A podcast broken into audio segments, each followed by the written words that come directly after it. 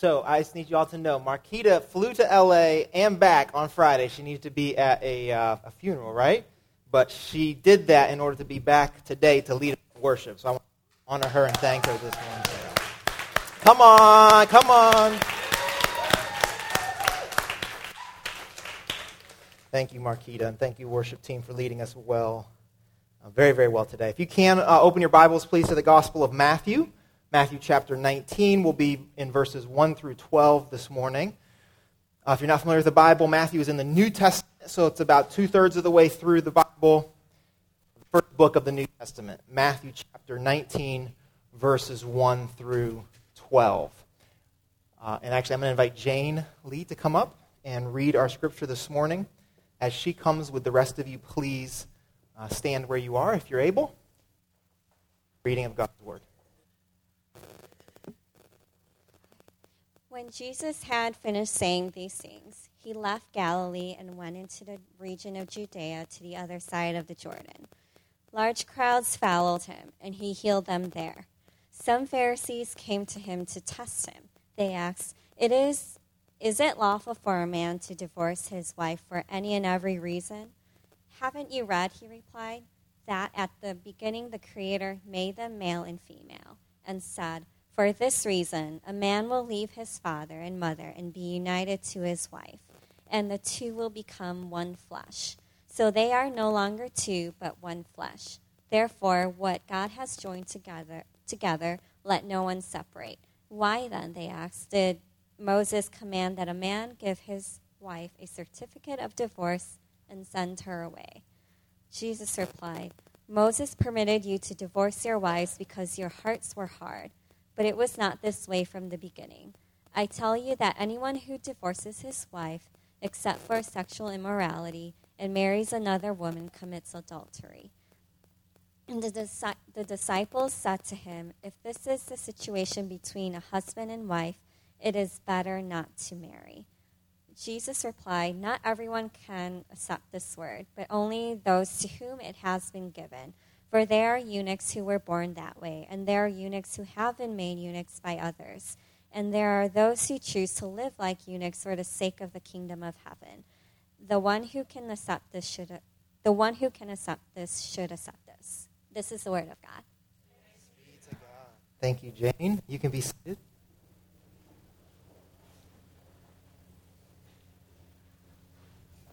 Let's pray.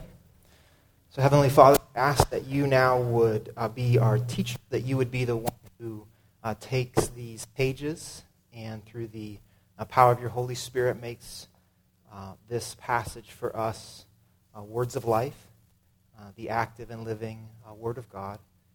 We ask that you would humble each of us, even as you encourage us today, that you would help us know and see and imagine how better to live within the kingdom of God that you have promised each and every one of us. In Jesus' name, amen. One last announcement. We're doing a membership class. I can't remember the date. I think it's in your bulletin. There's only 3 slots open still for that. So if you're interested in becoming member, there's a sign-up. Thank you, Chris has got it in the back there. It'll be at the table. Even if you're not interested in becoming a member quite yet, but you want to learn more about the church, the membership class is a great starting point for that. Today we begin a new sermon series about the kingdom of God, 3 weeks. On the kingdom of God, we're going to take a different topic each week. Maybe middle of last month or so, one of the people I most look up to, Michelle Alexander. You guys know Michelle Alexander, author of New Jim Crow? She posted on her Facebook page. She says, as a lawyer, it comes naturally for me to speak only when I've done all my research, know all the facts, and can make the case. Yet now I feel compelled to change course. I'm walking away from the law. I've resigned my position as a law professor at Ohio State University, and I've decided to teach and study at a seminary. Why? I no longer believe we can win justice simply by filing lawsuits, flexing our political muscles, or boosting voter turnout. Yes, we absolutely must do all that work. But none of it, not even working for some form of political revolution, will ever be enough on its own. Without a moral or spiritual awakening, we will remain forever trapped in political games, fueled by fear, greed, and hunger for power. Actually, it reminds me of some of the things you've said to me, Mama Regina. What I understand Michelle Alexander to basically be saying here is that she's come to a point where she realizes that true, genuine, lasting, systemic change has to come from outside of ourselves. It's not something that we can work hard enough on our own. Our need is beyond our capacity to fix it. I thought of her words as I began preparing for this sermon series, and I started reflecting on what will be our key verse for the next 3 weeks from John 18 and 36. Jesus has been arrested. He's standing before the most powerful person he's ever met in his life, the governor Pilate, the Roman governor Pilate. And Pilate is questioning him. He's on trial. And Jesus, at some point in this interrogation, he tells Pilate in verse 36 of John 18, "My kingdom is not of this world. If it were, my servants would fight to prevent my arrest by the Jewish leaders.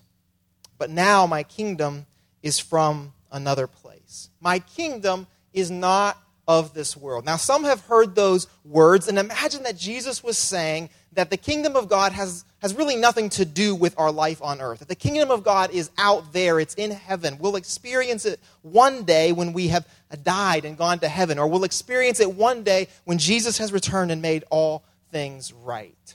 But this cannot be what Jesus is saying when he says, "My kingdom is not of this world."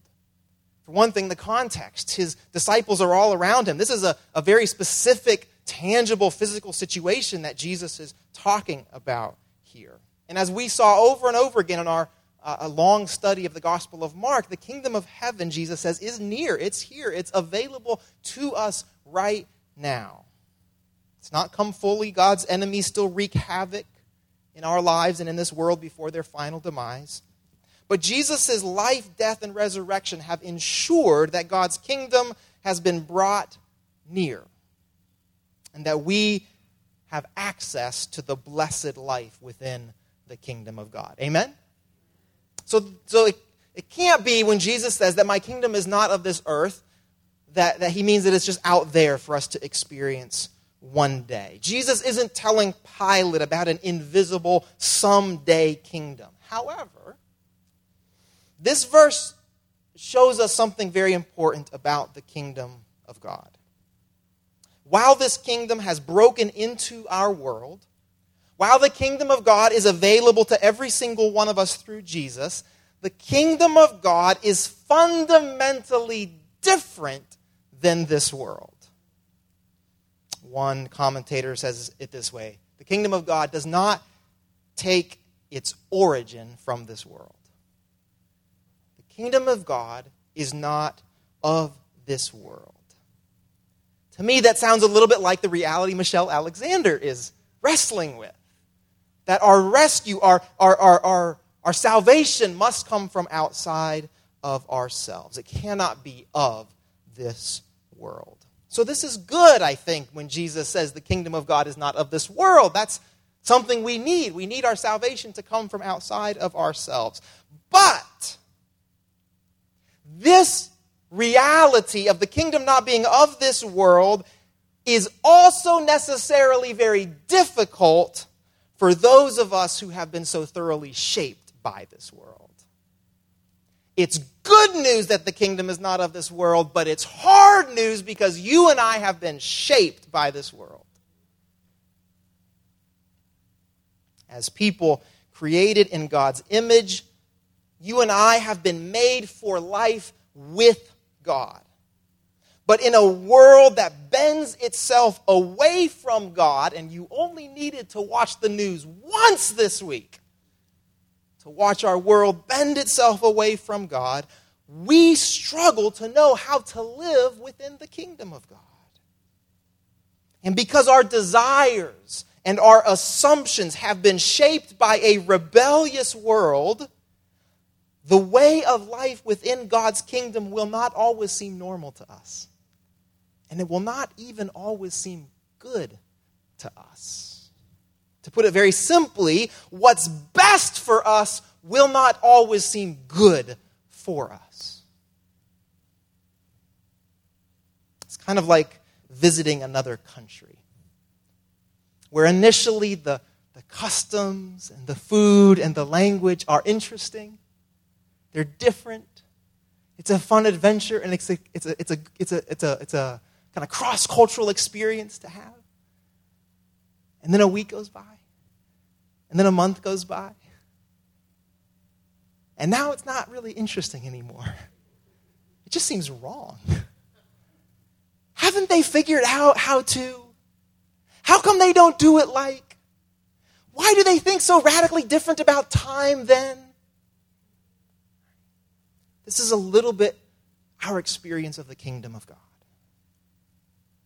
Because we have been so thoroughly shaped by this world, God's kingdom that is not of this world will not always seem normal or even good initially to us. Are you with me so far? I'll admit to you that this has been very true for me as I have thought through each of the 3 sermons in this series. I have fought with these sermons. They have not felt like a good fit at times. I have come up with alternative suggestions for Jesus about how his kingdom should be oriented. This is our dilemma. Jesus has made the abundant eternal life within God's kingdom available to us today. But our formation by this world means that we will sometime reject that kingdom because it's not from our world. Because it doesn't align with our expectations and our assumptions about what is best for us.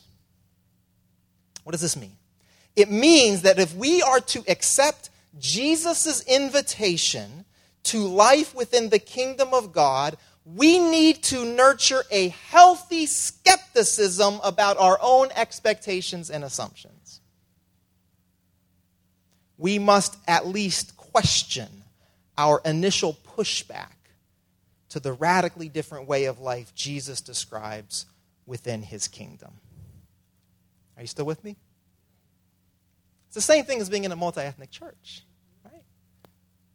At some point, something in our church will strike you as so different as like that. That's just not how you do it. That's wrong. To be a healthy member of a multi-ethnic community means that you need to nurture a healthy skepticism of your instincts. Are you still with me? This is what I hope we can do for the next 3 weeks. As we take 3 of our society's most potent concerns in sex, in money, and in power, and we hold them up to the kingdom of God, we should feel uncomfortable at times. It's a sign that we're on the right track. We should, if I can push it a little bit farther, we should, over the next few weeks, even question the teaching and the example of Jesus around these 3 themes. That will mean we're on the right track. That the kingdom that we are encountering is not of this world. This cannot be a comprehensive look at all 3 of these topics, but hopefully it'll be deep enough for us to examine our own assumptions and expectations about life within the kingdom of God. At the very beginning of both Matthew's gospel and Mark's gospel, we find Jesus saying to his first and earliest followers, "Repent, for the kingdom of God or the kingdom of heaven has come near." And in that short statement are 2 very important assumptions that I want us to keep in mind as we move forward. First, that entering the kingdom of God requires that we turn away from certain assumptions, expectations, and desires to which we have become accustomed. Repenting into necessarily means turning away from. Are you with me? And that's the hard part. But the second assumption is this: that repenting into the kingdom of God is worth it. That the kingdom of God is better than anything that this world has formed us to want or desire. Amen? Amen? Let's proceed with then these two assumptions in mind. And we're going to just jump right into it. What can we learn about sex within the kingdom of God from Jesus? It's going to be a little bit of a longer sermon, but it's about sex. So I think you can stay awake. What can we learn about sex within the kingdom of God from Jesus? First, Jesus, we're just going to jump right in. Jesus teaches that sexual intercourse was created for covenant marriage. This is not going to be one of those sermons where I ask you to repeat back things that I said to you. The context of our passage here is that the Pharisees are trying to get Jesus to step into an ongoing religious debate related to divorce. There are different schools of thought among the Jewish leaders at this time about what would allow a husband to divorce his wife. And you have some who would say, well, there's only a few reasons why a husband can divorce his wife. And then you have another school of thought that would say, really, for any reason, a husband can divorce his wife. Doesn't really go the other way, not surprisingly, right? And so they're trying to get Jesus to weigh in on this topic. And one of the most frustrating things about Jesus, if you've not encountered this already, is he's kind of like a politician. He's like, I don't really want to talk about that. Here's what we're going to talk about instead. He doesn't answer the question about divorce. Instead, he enlarges the conversation to sort of include all of marriage and sex.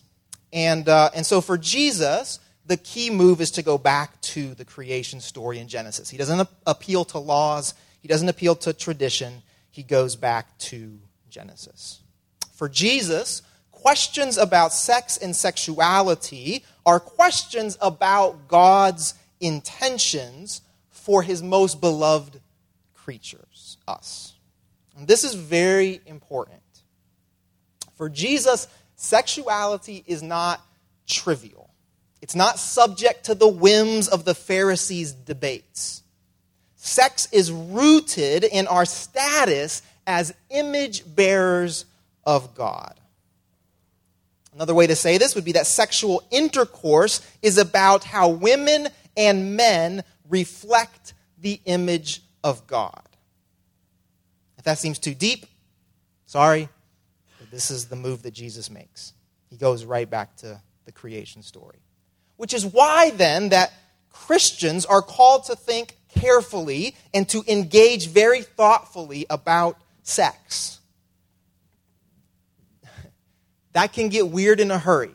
And some of you have been in situations where it's like, man, do we talk about anything besides sex? You know, like, so this is not the idea. We don't get obsessed with the topic of sex, but we think carefully and thoughtfully about it. For Jesus, there is divine intention and purpose behind our sexuality. He calls us away from the Pharisaical tendencies to subject our sexuality to the ideological whims of today, and instead to look to our Creator, to God's plans for our sexuality. Plans that, as our passage shows, will often be a very poor fit for the cultural assumptions of any given moment in time. By going back to creation, we see some key things about God's intentions for sex. For example, we see that sex takes place after a change in relational orientation. So God commands the man to leave his family and to be united with his wife. Parenthetically, right from the very beginning of the Bible, we see a move that pushes against sort of the patriarchal assumptions of, well, not just that culture, but ours too, right? Who's commanded by God? It's not a trick question. The man, right? The man is told, he's the one who is commanded. That was not normal. Usually the woman would have been commanded. And the man is the one who is told to leave where he's from, his family, and to cleave to his wife. So Some theologians will say right from the beginning we need to sort of be checked in some of our sort of patriarchal assumptions about how these things work. So sex takes place after a change in relational orientation. Another thing we see in Genesis is that sex takes place after a God-ordained covenant is made to one another. Now, here's what one theologian says, Marva Dawn. I think we have this, Jane, to put up. Marva Dawn says, only then, reflecting on the creation narrative, only then do the man and woman become one flesh. This name for sexual union is especially important, for it indicates the profound mystery in God's design for human sexuality. Sexual union creates a uniquely comprehensive bond. God's intentions for us, for his image-bearing creatures, reveal that sex is to be a symbol and a sign of God's covenant love for us, for the world. Sexual expression in marriage points beyond the spouses to the God who called us out of our orientation of sin and into his eternal and covenant love. This is a theme throughout the scripture. Paul picks it up in his letter to the church in Ephesus, where he's reflecting on the exact same passages and says, this is a profound mystery. But I'm talking about Christ and the church.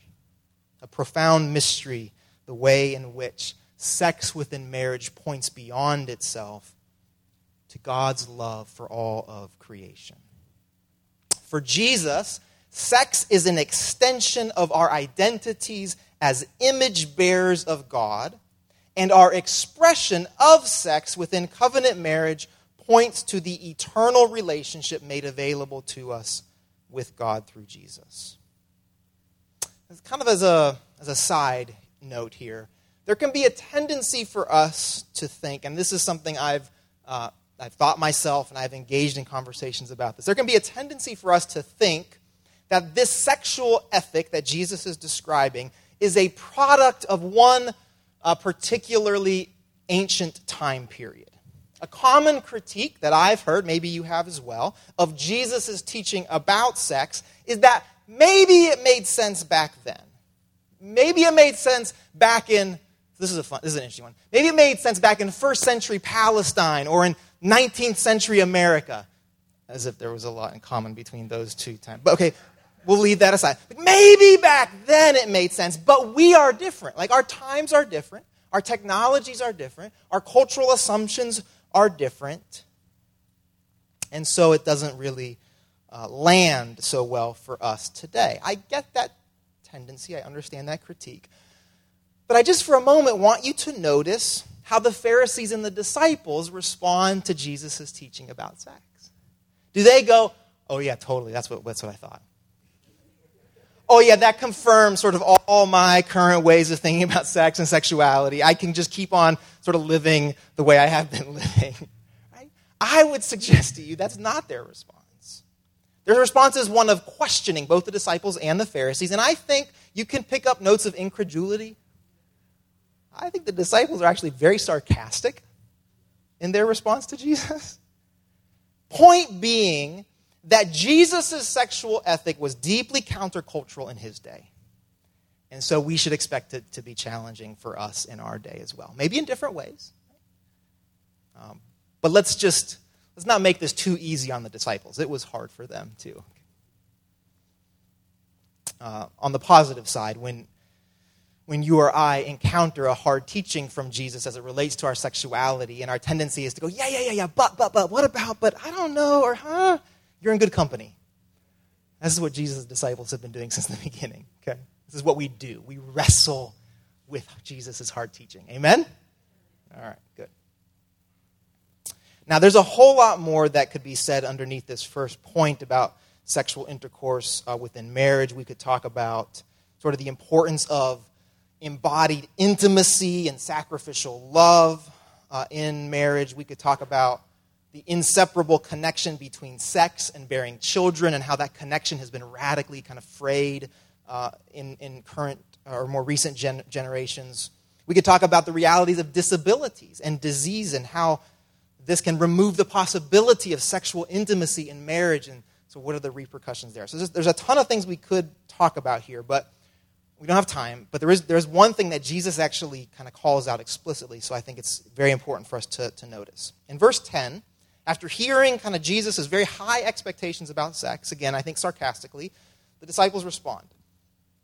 And they say, if this is the situation between a husband and a wife, it's better not to marry. So they're being sarcastic, right? And Jesus is like, no, okay, let's go there. Let's talk about that. He says, not everyone can accept this word. Nothing to do with anything here. I love that about Jesus, right? Because the disciples are like, no, you know. And then Jesus is like, not everyone can accept that word. And they're like, what word? We were just being like, we're just playing, you know. And Jesus is like, no, you're saying something true and important that we're gonna talk about. There's more here than even you are aware of, he says to the disciples. Not everyone can accept this word, but only those to whom it has been given. For there are eunuchs who were born that way, and there are eunuchs who have been made eunuchs by others, and there are those who choose to live like eunuchs for the sake of the kingdom of heaven. The one who can accept this should accept it. So despite their sarcasm, Jesus takes them very seriously, which shouldn't surprise us because Jesus is single and Jesus is not married, right? So it's sort of like Jesus like, hey, but you do realize you're talking about me, right? It's not theoretical for me. Like, this is me you're talking about in your sarcastic response. So Jesus takes it seriously. He picks this up. And Jesus, using the language of eunuch, Jesus says, look, there are some who have been born biologically unable to engage in sexual relationship. Some have been born this way, Jesus says. So then there are others who have been made eunuchs. This would have been not a super common practice, but a thing that would have been done to some slaves, would have been castrated in order that they could have served their masters in ways that were more sort of acceptable and appropriate. So Jesus says some have been made unable to have sex because of violent acts against them, committed against them. Some have suffered a profound injustice that keeps them from being able to engage sexually. And then Jesus says, and then there's people like me, who for the sake of the kingdom of God, for the sake of God's gospel call, live as if I were a eunuch. There's a couple things for us to notice before we move on here. And again, I want you to remember, Jesus makes this move intentionally. He didn't have to talk about this, right? The disciples could have made their sarcastic remark, and they could have moved on. But Jesus said, no, we're going to stop, and we're going to talk about this. First thing for us to notice is that Jesus elevates those who have been sexually marginalized by virtue of either their birth or by violence that has been done against them. Jesus stops everything, and he elevates. He lifts up. He humanizes. Are you with me? And the second thing he does is that he identifies a celibate singleness alongside marriage as a call from God that exists for the good of the kingdom of God. I would say, in other words, that Jesus does in this moment exactly the opposite of what many of our churches do. Many of our churches, when we elevate sexual intimacy within marriage as the expected goal for everybody, do you know you've arrived when? Jesus does the opposite of this. He almost flips that on its head. Ours is a culture that assumes that sexual intercourse is necessary for genuine human happiness.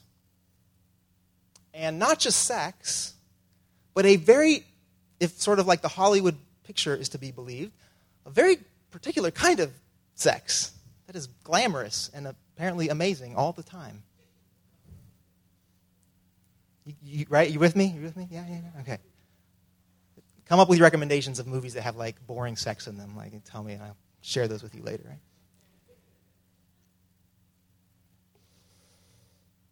right?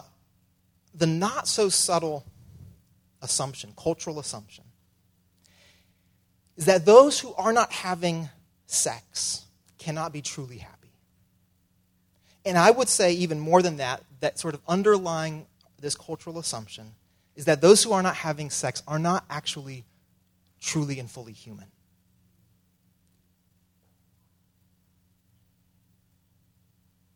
Those who are celibate by either the virtue of biology, psychology, or choice literally become invisible in our culture's expressions of sexuality.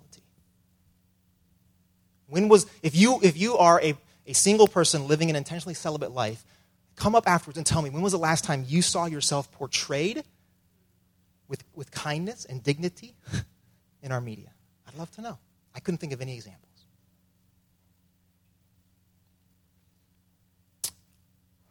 But those individuals, and you if you are in this category, are not invisible to Jesus. He intentionally and deliberately steers the conversation to those who are celibate, and in doing so, he affirms their full humanity.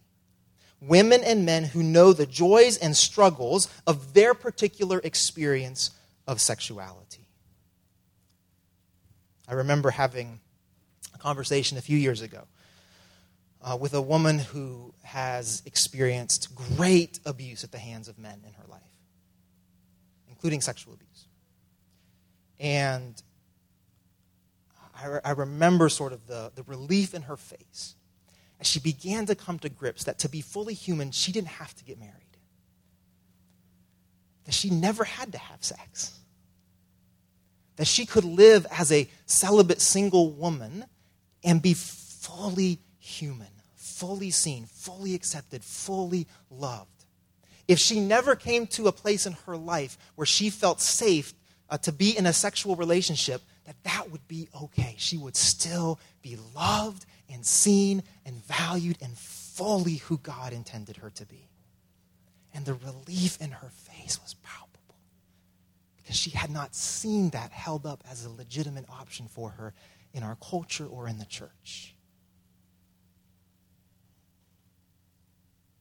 What can we learn about sex within the kingdom of God from Jesus? Well, here's the second thing.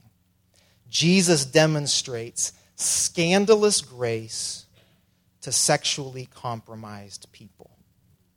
Jesus demonstrates scandalous grace to sexually compromised people.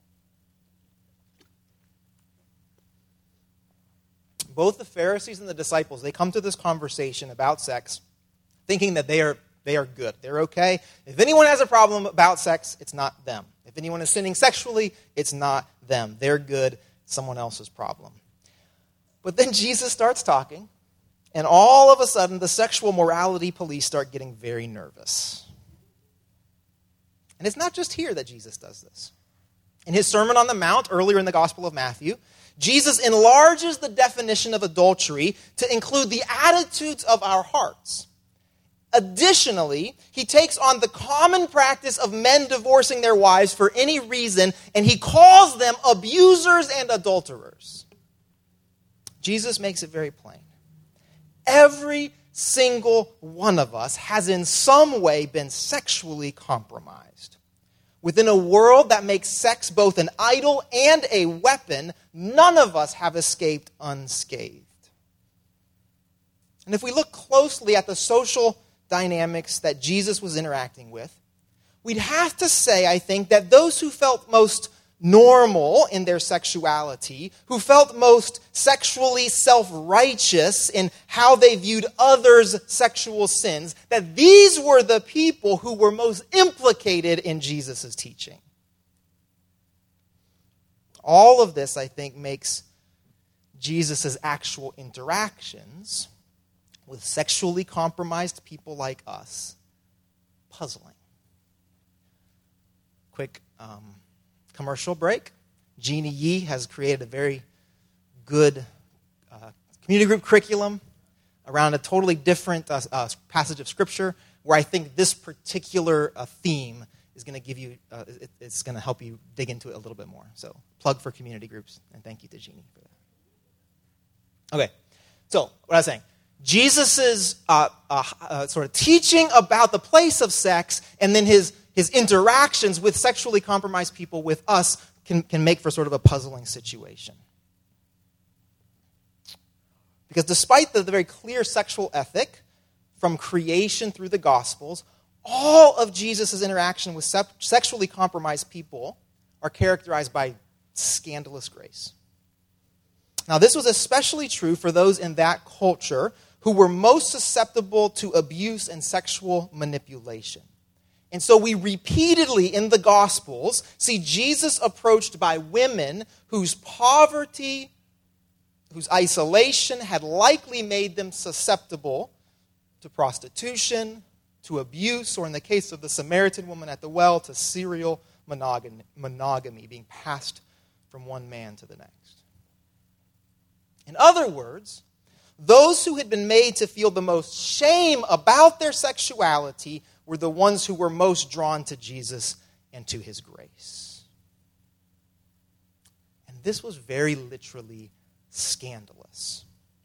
The Pharisees in Matthew 19 and 11, they come to Jesus' disciples. They're watching who Jesus is spending time with and who's spending time with him. And they ask him, why does your teacher eat with tax collectors and, quote, sinners? Jesus' reputation was slandered by the religious leaders because of the grace and humanity he showed to those who had been maligned and excluded by those very same religious leaders. What do we do with this? How do we engage with the one who makes very clear God's specific, particular intention for sex and at the same time demonstrates scandalous grace to every single one of us who lives outside of those intentions, which, by the way, is every single one of us in the room?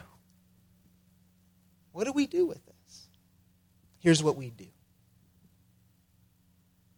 We choose to allow God's scandalous grace to transform our own hearts.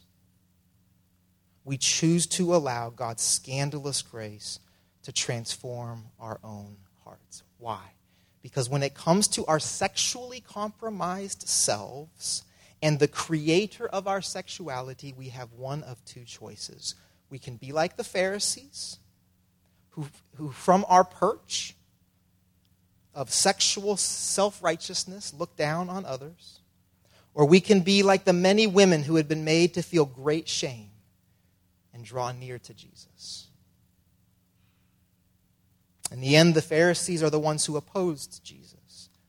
The women, on the other hand, found their humanity affirmed, their agency expand, their sins forgiven, and their wounds healed. The Pharisees mock this humble king and his kingdom. The women worship the king. They become ambassadors of the kingdom, representatives and the first apostles of the kingdom of God. What do we do with the seemingly impossible sexual ethic of the kingdom of God and the literally endless grace of its king? We choose to allow God's grace to transform our own hearts. What does that mean? Those of us who have known the abuse of this patriarchal and sexually violent country can join the many others over the centuries who have drawn near to Jesus and find grace. Grace that tells the truth about the wickedness that has been done to us, and grace that heals our deepest pain. Those of us who have been maligned and isolated by today's version of the sexually self-righteous Pharisees can draw near to Jesus and find a grace that dignifies and humanizes. Those of us whose exposure to churches and communities that fixated only on certain aspects of sexuality, that made women objects of purity to be sealed away in bubbles of modesty and submission, that narrowed definitions of manhood to barely controlled violence and lust. Those of us who come from these communities and are ready to leave behind any biblical teaching about sex that reminds us of those places, we can draw near to Jesus and to a grace that purifies, that burns away the chaff of manipulative power. Those of us who this morning know our sexual sin, our sexual addiction, dysfunction, our sexual narcissism, we can draw near to Jesus and to a grace that drives our shame from the room, that makes our freedom a reality into which we can live for the rest of our lives. What can we learn about sex within the kingdom of God from Jesus?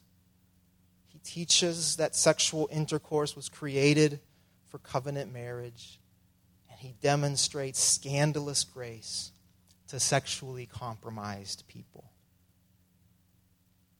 Now, of these first two answers, if I were to guess, I would say that it's the first that would seem the hardest to most of us today. Jesus' understanding of sexual intercourse. I want to suggest that if we're paying attention, the second answer should be the harder one for us today. Because in the first, we can simply choose to agree or disagree. I agree with Jesus about what sex is for, or I disagree with him. Fine. It doesn't cost us a whole lot. I think the second answer about his scandalous grace can be far more costly for us.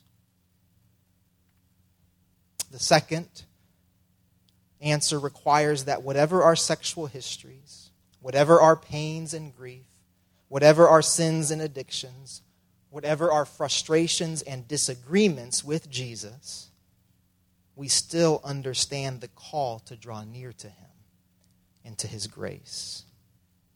This grace is scandalous because it welcomes those we assume should be excluded.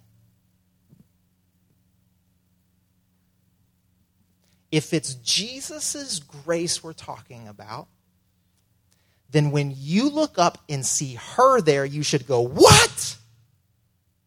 And you see him there, you should go, "What?" Then we know it's the grace of God that we're talking about. Amen? Because guess what? Someone's going to look up and see you and go, "What?" This grace is scandalous because it requires our personal, ongoing confession of our deep need for God's grace and mercy. And this grace is scandalous because it asked the disciples then, and it asks us today, to trust in the goodness of the kingdom of God, even when it undermines the cultural assumptions and expectations we've taken for granted. There's one more way I want to answer this question: what can we learn about sex within the kingdom of God? And this one may be the most challenging for me personally. Jesus assumes that human sexuality will be expressed socially for everyone's good.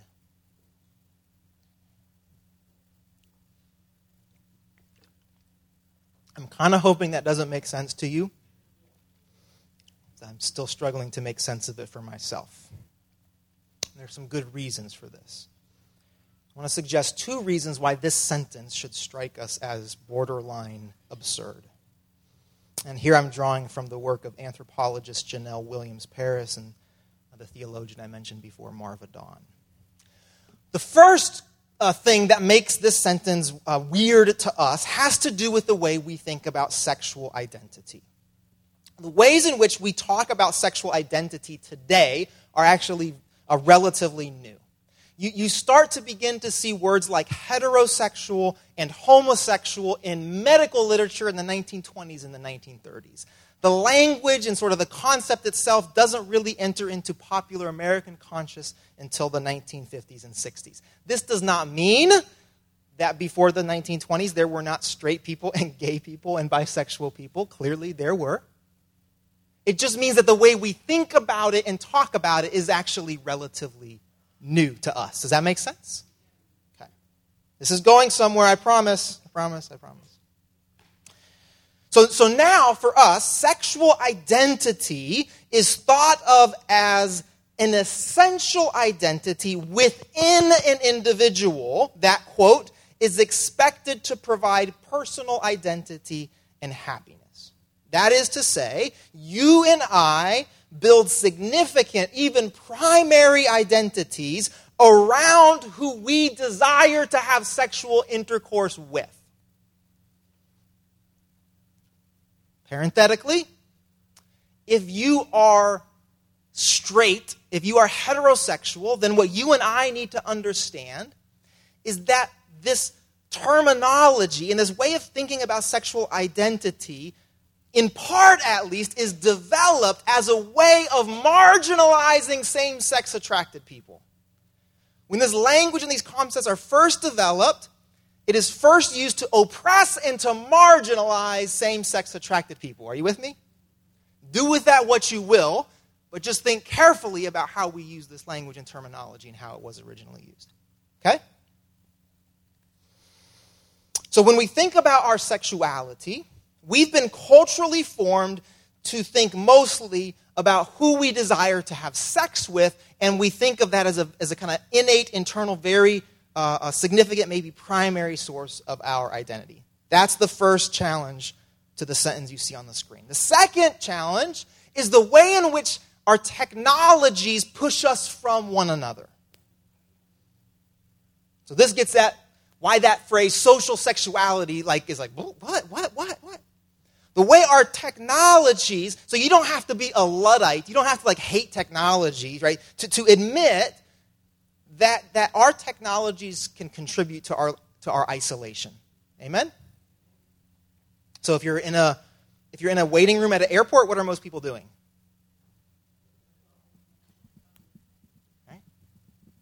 There's apps for iPads designed for younger and younger age children. I'm not an expert on this. Maybe they're good, maybe they're healthy. But what we do know is that our children at younger and younger ages are sort of being taught to be in front of a screen, to learn from a screen, which, again, maybe is helpful. But what is a repercussion of that? Less and less time with peers, with adults, with parents, with grandparents. Or if you think really big picture, think about our highway system and our relatively inexpensive oil that allows you and I to live a long way away from where we work, where we go to church, where we buy our groceries, where we recreate. What does that mean? It means that we don't kind of live sort of integrated lives of work and play and family and worship in the way that people in previous generations would have. Our technologies, I have a phone, it's not in my pocket, right? So I'm not, but our technologies in many ways serve to push us away from each other. Are you with me? So this is how Marva Dawn talks about technology. Our technological toys and propaganda control us. They pull us away from each other, make us less inclined to participate with the group, cause us to be less capable of interactions with others. Similarly, our technological tools decrease our skills for intimacy. Okay, so you put these two together, these two cultural forces, narrowly defined sexual identity, and isolating technologies. Take these two together, and all of a sudden the idea of socially expressed human sexuality is a very hard concept for us to get our heads around. But I want to say that this is exactly how Jesus assumes that our sexual identities will be expressed, is in healthy, socially sexual ways. So again, going back to Marva Dawn, just to fill this in a little bit. Our social sexuality is composed of all aspects of our being that are distinct from specific feelings, attitudes, or behaviors related or leading to genital union. Now I've used the word genital in this sermon too. It's almost done. We can do this. When I speak to you, I do not do so as a neuter. I relate to you as a woman, with my particular body and spirit and mind, with my whole self, which has discovered its identity within the framework of my being female. How I relate to everyone else in the world and every kind of human interaction depends upon the way in which my social sexuality has been formed. Nod your head if you're at least sort of tracking at this point. Within a culture that reduces our sexualities to the object of our sexual affection, and that increasingly reduces relational community and meaningful friendships through our isolating technologies, Social sexuality is increasingly hard for us to understand. And as our experience of social sexuality decreases, we become more susceptible to the shallow and selfish expectations of our sexually idolatrous culture. This is a poor reflection of sexuality within the kingdom of God. And we know this by simply looking at Jesus' life. A celibate single man who nonetheless had a sexuality.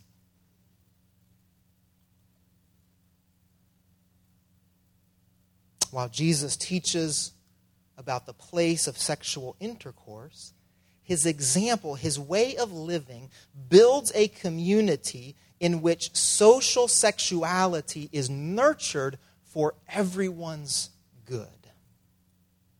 Women and men make up Jesus' followers. Married men and single women. Single women and married men all make up Jesus' initial community of followers. And in his day, that expression of healthy social sexuality would have pushed against all sorts of cultural norms. Norms that separated women from men, especially unmarried women from men. In our day, healthy social sexuality pushes against our technological isolation and our reductionist views of our sexual identities. With this in mind, one of the best things a church can do for healthy sexuality seems on the surface to have nothing to do with sex. Rather than trying to Christianize our isolating and sexually shallow culture. Okay, just for a second. Can I just vent for a minute? Drives me crazy when churches and pastors sort of take the cultural assumptions about sex and then try to use them to build their church. So you... Maybe don't record this part. So there was a church, right? There was a church in Texas a while ago that challenged the married couples in the church to have sex for 40 days in a row. Anybody hear about this? Now just think for a minute about all of the assumptions that have to rest underneath that for anyone to go, you know what would be a good idea? And guess what? Tons of press. Tons of people want to come and visit this church. This is true. This actually happened. The pastor, we got pastors in our city who camp out on top of buildings because they're trying to fight gangs and at this church, I'm not even lying. You can look this up. The pastor and his wife, they went up on the church and they had a bed set up for them on top of the church, and they stayed up there for a week or something like that, right? To sort of be the example, and fill in the blanks, okay? It's never going to happen here, I'll tell you that right now.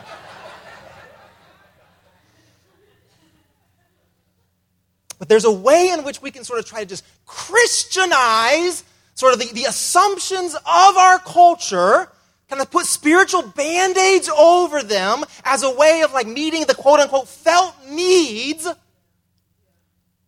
Or we can try, without disengaging from our culture, we can try to ask hard questions about Jesus' intentions and desires for us in this time and place. Jesus didn't try to Christianize the Roman Empire.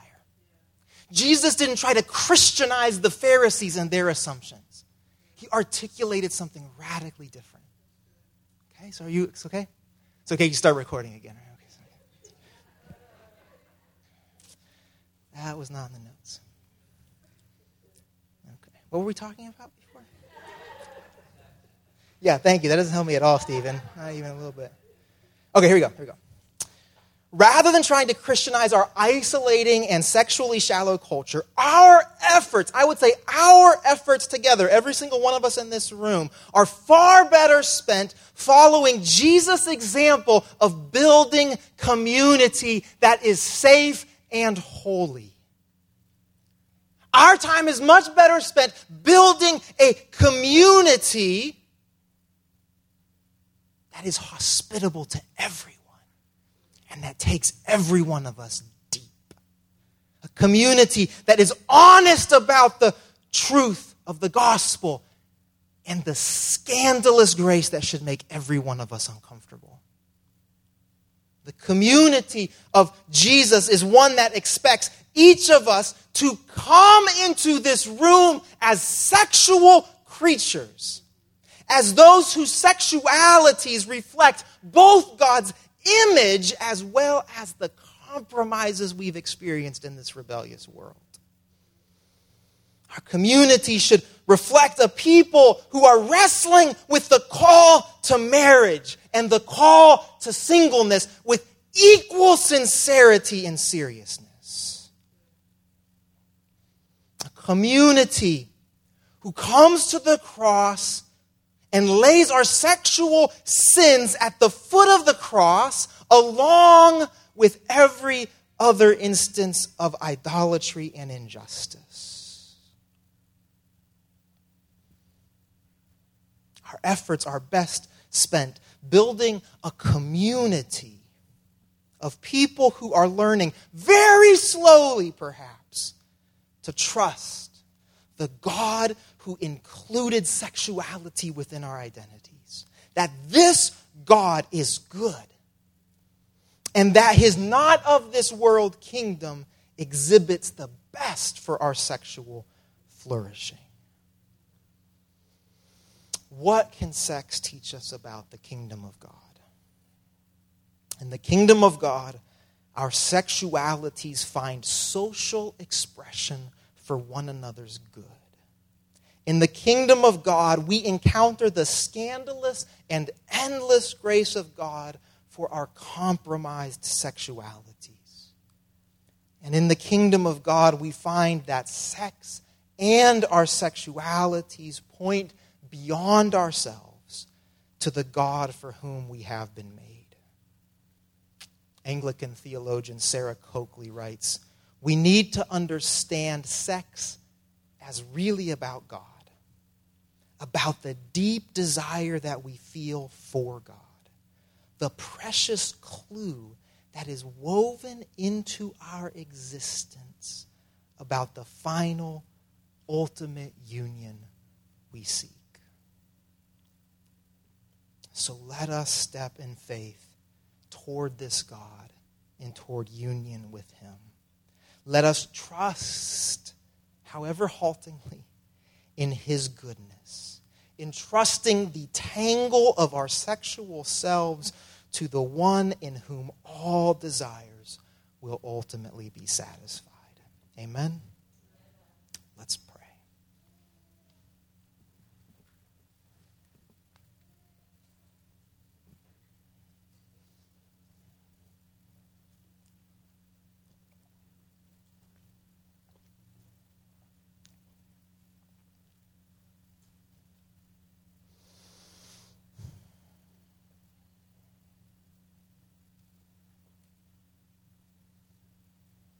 Aware that in a sermon like this, different ones of us hear different things, different questions are raised, different memories are pricked, different anxieties are provoked.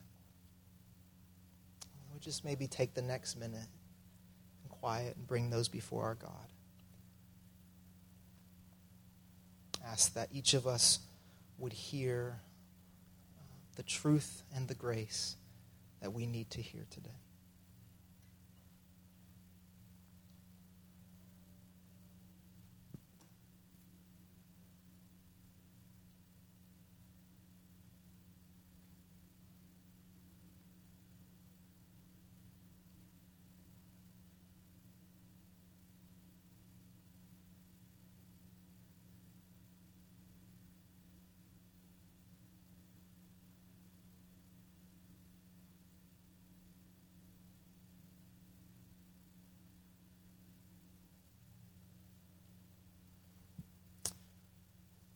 Lord, in some rather sort of blunt ways, we were reminded this week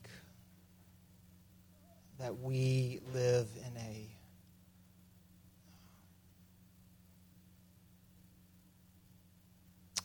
in a country where sexuality is it's not neutral, and it's not always safe. So this morning, together we pray for each one among us who has experienced any sort of abuse, neglect, manipulation, shaming.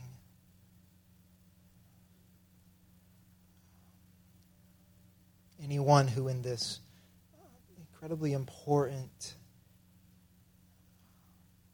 and image of God reflecting part of our humanity has been wounded. We ask for your mercy and your grace, as Pastor Michelle prayed for us earlier, that there would be renewed healing even today. That the grace that we encountered in your word would be a healing and a powerful grace today.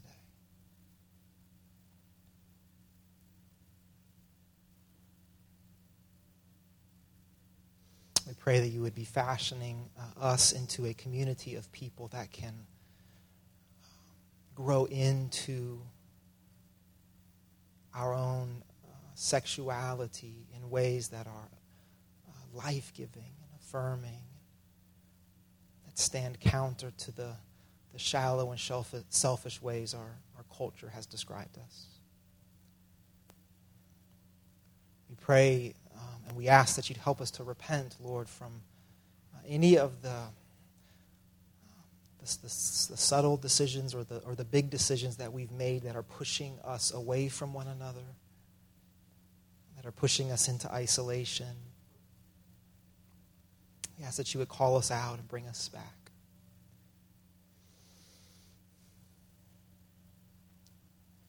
Holy Spirit, I'm sure that for different reasons, each of us have our skepticisms about the goodness of the life you have called us to. We pray that we would acknowledge those and not pretend that they aren't true, but God, that you would teach us to trust, that you would remind us what you have done for us, that you would remind us of who you, our Creator, are, and that you would continue to invite us deeper and deeper into the kingdom that you have brought near through Jesus.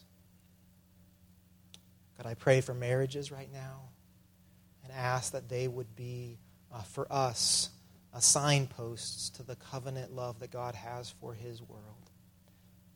We ask those of us who are married, we ask for forgiveness for the ways that we have made sexual expression within our marriage to be mostly just about us, mostly just an endeavor that doesn't in some way intersect with the rest of our faith and place in this community. God, would you knit us together into one flesh in our marriages, that our marriages would be hospitable, that they would be sacrificial, that they would demonstrate a kind of self-giving love that at least begins to hint at what we see in Jesus. God, with equal sincerity, we ask for the single women and men who lead and serve in our community.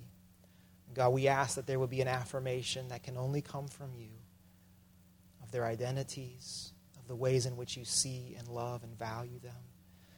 God, I pray very particularly now for each single person who has heard so many times in blatant or subtle ways that somehow their life matters less because of their singleness. I ask your forgiveness on behalf of preachers and pastors who have said those kinds of things, and any ways that our church has ever slid into those sorts of directions. And I pray, Lord Jesus, that you would tell a different story, the story that we saw today in your gospel. I pray that you would remind each single woman and man who makes up this body that their place, that their sexuality, that their call among us is vital and essential. That we simply could not be who we are without their presence and the gifts that you have given them. And so we ask finally, Lord, for any of our unanswered questions, for the tangents that begin to open up in our minds. God, would you keep teaching us? Would you keep leading us? Would you keep shepherding us towards your truth? Let this be a safe and holy community, a community where healing happens, where truth is spoken, but most of all, God, where your grace becomes scandalous to us and to our neighbors. The gospel of Jesus Christ in and of itself, because of its grace, is a stumbling block. We'd like to be that kind of stumbling block, God. In Jesus' name we pray. Amen.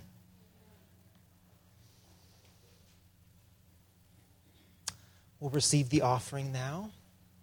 I want to say about our offering, though, and Pastor Michelle prayed about this as well, the need in Haiti is really great right now. Our denomination has a relief and development arm called Covenant World Relief. If you can only give one place today, don't give here. Please give to the relief efforts in Haiti. The need there is greater than the need here. You can visit the denomination's website, which is covchurch.org. And they're partnered with Haitian-led organizations, including, I think, World Relief. So let's pray. God, please now take this offering, whether we give here, whether we give to the efforts to bring some measure of mercy and relief in Haiti. And please use them for your purposes and your good. In Jesus' name, amen. Amen. If you can, we'll receive that now. You can drop your welcome cards and prayer cards in there as well. Were the T-shirt announcements in your bulletin today? The sign-up cards, were they in your bulletin today? They're in the back, okay? So if you didn't fill one out, it's okay, on the way out. Or, you know, maybe what we'll do is we'll bring them for during the meeting afterwards, and we can pass those around. As Pastor Michelle said, you can call Crystal this week, or you can email her if you aren't able to fill them out today. If you can't pay for them today, that's okay. Still fill them out. And again, buy as many as you can. This is a fundraiser for this family in our neighborhood. So just two last things, and then the benediction. Three last things. One, stick around for our conversation about our strategic plan. Two, if you're not in a community group, again, I already pitched it. I'll pitch it again. Jeannie Yee's written a great curriculum. So grab, is one still here? One's in the back.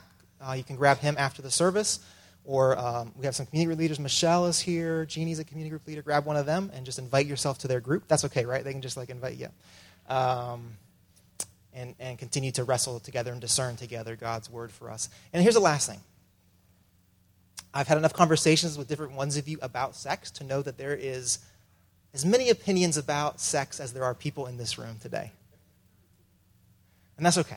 I love that about our church. But what it also means is that sermons like this can kind of bring things up for different ones of us. We go, wow, what? Really? I don't. So don't just hold that in. Talk about it. And you grab me, say, hey, let's meet. I'd love to do that. Or in your community group, let's keep our conversations about this kind of open and transparent and healthy. But am I making sense right now? Okay, good. All right. That's it. So I invite you to stand, please, and just open up your hands to receive the benediction. So now in the name of the Father, and the Son, and the Holy Spirit, the one who has created us in his image to experience life with God now and forever. Spirit of God, we ask that you would send us out, agents of a kind of grace that will, most of the time, seem scandalous in our world. Forgive us, Lord Jesus, for making your grace too small, for making it too palatable, for making it too comfortable for our own hearts. Start with us, we ask. Scandalize our own hearts again today with your grace, and let us be agents of it everywhere we go this week. In the name of Jesus, we pray. Amen.